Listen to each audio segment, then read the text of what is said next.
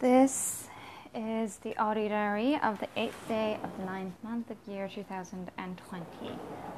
Wow, fall is getting coming and summer is almost over. And I can't believe it's September. Can't believe I've been back in Canada for such a long time. Just time is passing by so quickly. And I can't even blame it on COVID anymore because I feel like I am doing probably nearly as much as social activities well, maybe like 60 or 70% of what I would be doing if it weren't for COVID anyway. And so there's that. I don't know what I want to talk about right now. I basically just turned on the recording because I wanted some time to just slow down, collect my thoughts, and just do one thing at a time this morning I woke up with renewed energy. I was really excited to just kind of get to my morning routine without getting too distracted by my phone, scrolling, anything like that. But unfortunately, well, so I didn't get too distracted and it was all right. It was a good start to the morning. Um, but I had a two ser- series of two calls um, at 9 a.m. and 10 a.m. and just organizing all that was confusing and I did definitely fall into the trap of multitasking a little bit because the first one was a large orientation session with a with you know 60 plus people on the call so I didn't really need to actively participate. And it was so easy to get distracted and start answering messages and all that multitasking just wasn't doing me very well.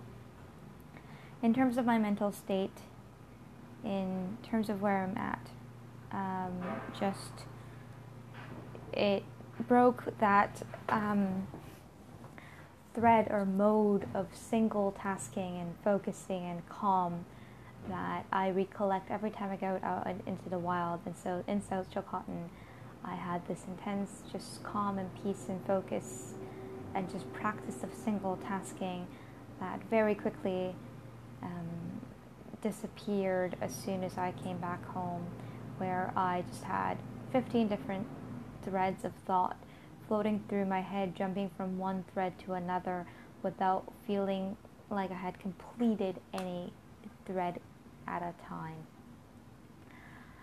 And so, but I had appointments to make, and so I, you know, did that call, answered a few messages in between, and between the two calls, got on the second call, was noting, and again had 15 different threads of thoughts floating from the previous call still floating around while the second call was happening. And so it's just now that I've been able to stop, and this recording is a really good practice for me to just force myself to stop and sit and think, and also hear my thoughts being verbalized externally. Just even doing that has calmed me down a lot. Um, so, again, I think I've been thanking you for being my audience quite a few times in the past few episodes, but I want to thank you again because really, you know, this entire exercise helps my mental health. So, thank you. I have a series of things to um, I have a series of things to think about a series of things to do. I have a long to do list, which is not that un- uncommon or not normal. And it's all completely fine. All completely fine. Whew, just breathing in, breathing out. Um, and yeah, that's all it is. I am going to take a sip from my cold um, cold brewed decaf Earl Grey tea, which is really great. If you ever get a chance, uh, I'm a fan of bergamot oil in general, apparently, because I really love Earl Grey tea. I like it better than regular uh, black tea. So I have my decaffeinated Earl Grey tea brewed in cold water. Uh, not sure if this is common everywhere, but at least Starbucks in Canada has updated their cups to be drinkable, really easily drinkable without a straw, which is a great idea because now not only are you removing plastic, you're also removing one extra annoying thing from the supply chain uh, because transporting straws and coordinating straws has a cost. It's not even just about the plastic um, that's removed from the straws, just removing one extra thing from our supply chain really makes a big difference in terms of carbon footprint. And also, now all the different parts of the cup are truly recyclable, though I don't think that necessarily means that they get recycled. But still, at least it's one less piece of plastic that's not recyclable.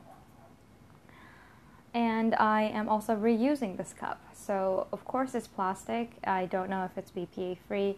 I would not trust it to do, you know, hot drinks few times in a row, but I can definitely trust it to just brew cold tea. And so I'm happy to reuse it, and it's reasonably durable plastic, so I'm going to reuse it until I am kind of, you know, until this breaks down.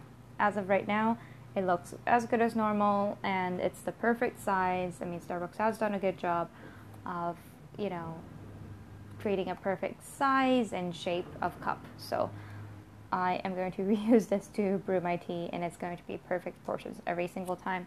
Not to mention they have these wonderful um, little lines on the side to help me portion. Um, for example, the milk I might put in my tea. So let me take a sip of another sip of my tea. Mm, and it tastes great. Vancouver is still really hot this entire weekend. Um, there was Labor Day on Monday, so yesterday in Canada was a uh, public holiday. It was Labor Day, and it was really, really hot yesterday. And I struggled a little bit with the heat. I always struggle with heat.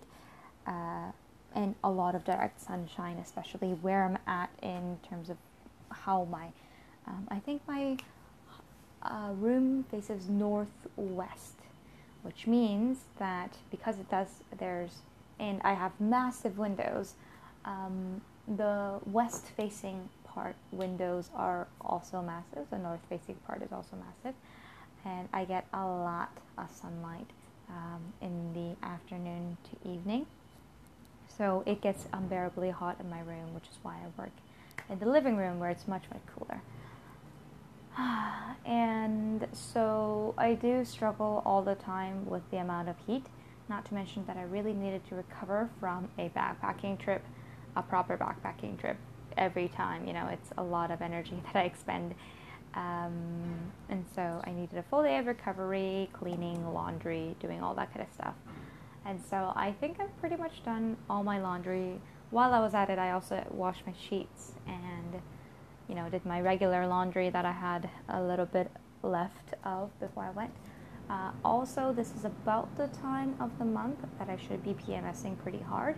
And I did wake up this morning and also last night with a fair bit of pain, uh, but not as not the very severe pain that I would have on the day of or the day before um, I start menstruating. So still had a fair bit of pain. I did take some Midol, which relieved it. But unfortunately, the other thing about Midol is caffeine. There's a lot of caffeine in these painkillers, especially uh, Midol, because caffeine just gets your blood pumping faster, and so the medicinal pain relieving qualities of the medication works faster.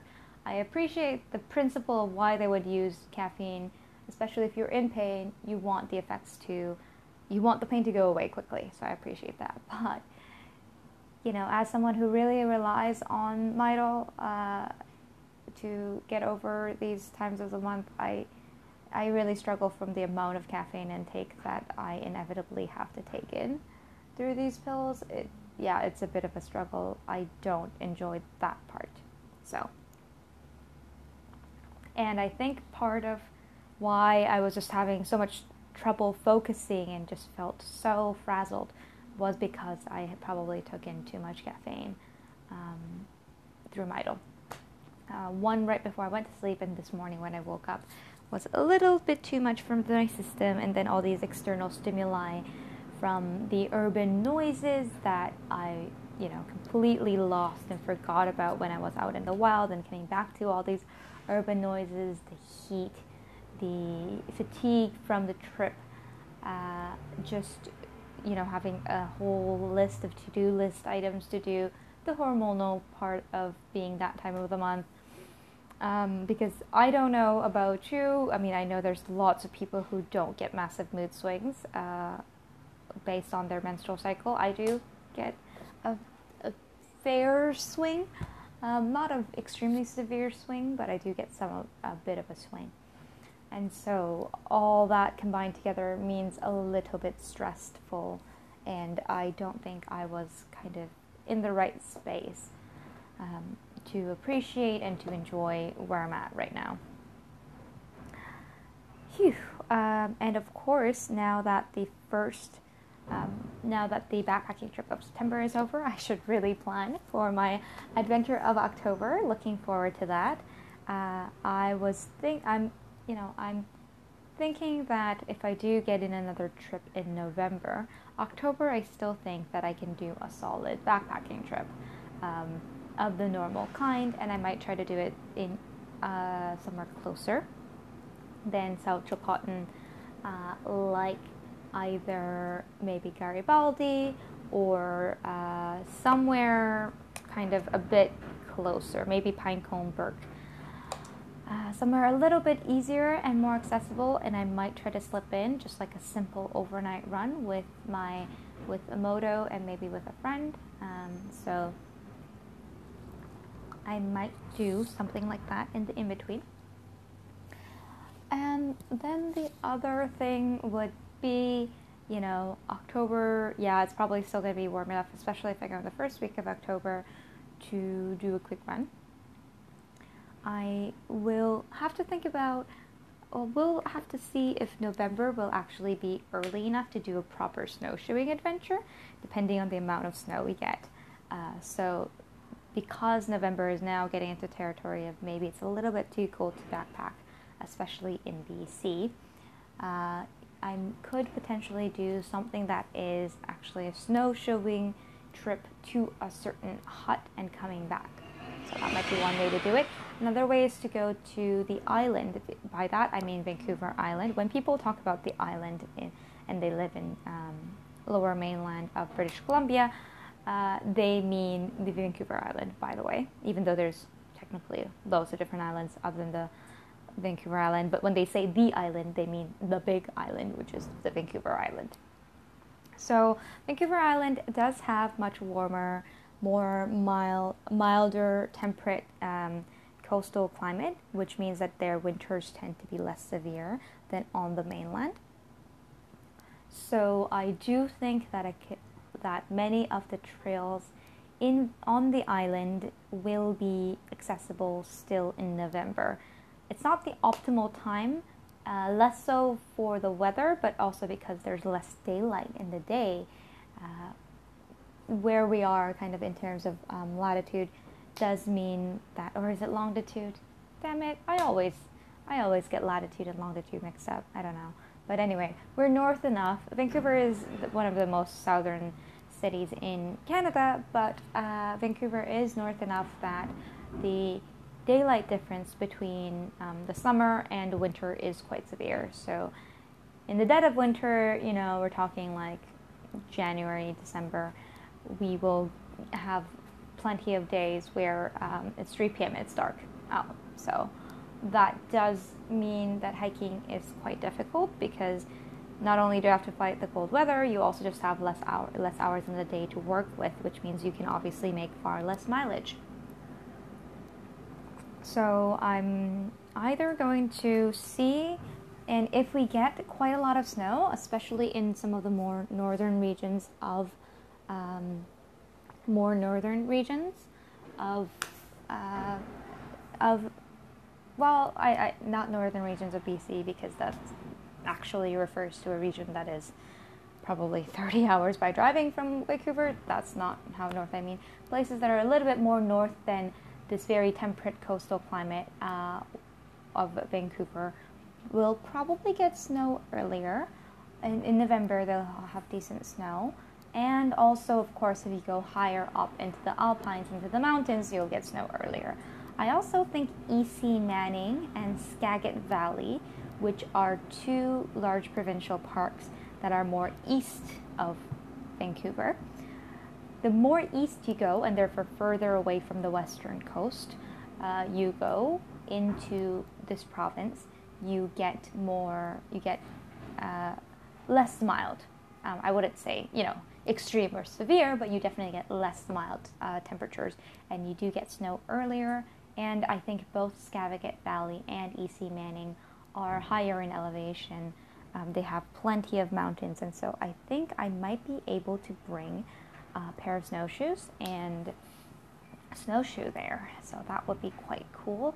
I do have to look up places where there would be huts or lodges because I'm not ready either in terms of gear or my fit- fitness level or just kind of safety knowledge. Uh, I'm not ready emotionally to do winter camping yet. I think I would like to either take some kind of courses uh, or go on a few guided trips before I pick up winter camping. So I don't think I'm ready to do that yet. So unless I can find a guided tour, actually that might be a good idea. If I can get a if I can find a guided tour to go in November, that might be that might be a good option. Um, I'm going to do yeah, like I uh, I'll try to see if I can do basically another winter trip in November. You know, there is also obviously the very luxurious option of going to a proper ski resort. You know, renting out a hotel room and kind of skiing and snowshoeing and doing the you know what you would consider the ski resort adventure, not a backcountry experience per se, but more so of a resort vacation, which is also an outdoor adventure of its own kind, I'm sure. Uh, those are some of my plans for what to do next. I don't know what I will do. I know that I benefited immensely from not just the trip itself uh, but also the idea that I had a trip coming up really just helped me live through this so much better, live through the hard weeks better, and it helped me focus and it just makes me appreciate the urban life, the career, the professional pursuits, the personal relationships, just so much more when I get a chance to do these kinds of things. And so, even though I feel a little bit like I've had my fill of outdoor adventure as of today, because I've just come back from South Chilcotin, um, I do think I should start planning because I'm pretty sure by the time early October runs around, comes around, I'll be, you know, begging for some kind of outdoor excursion. So that will be good. Uh, hope you enjoyed the uh, kind of regular life update again after a series of trail reports. I'm pretty sure I still have quite a few podcast episodes scheduled, and so you won't be hearing this, you know, on the 8th of September. You'll be hearing this a few days from now. Um, but it's quite nice to have a little bit, a bit of a backlog so that I just have a few episodes scheduled in advance um, and then I feel a little bit better about uh, that means that I can upload more consistently because I know that I definitely have days where um, I just forget or not just forget but I don't need to make an audio diary because I just don't need this calming self-reflecting journaling. It's not an urgent acute need yet. So thank you for being my kind of like my free counseling. thank you for being my journal. Um, thanks, and talk to you very soon again. Bye bye.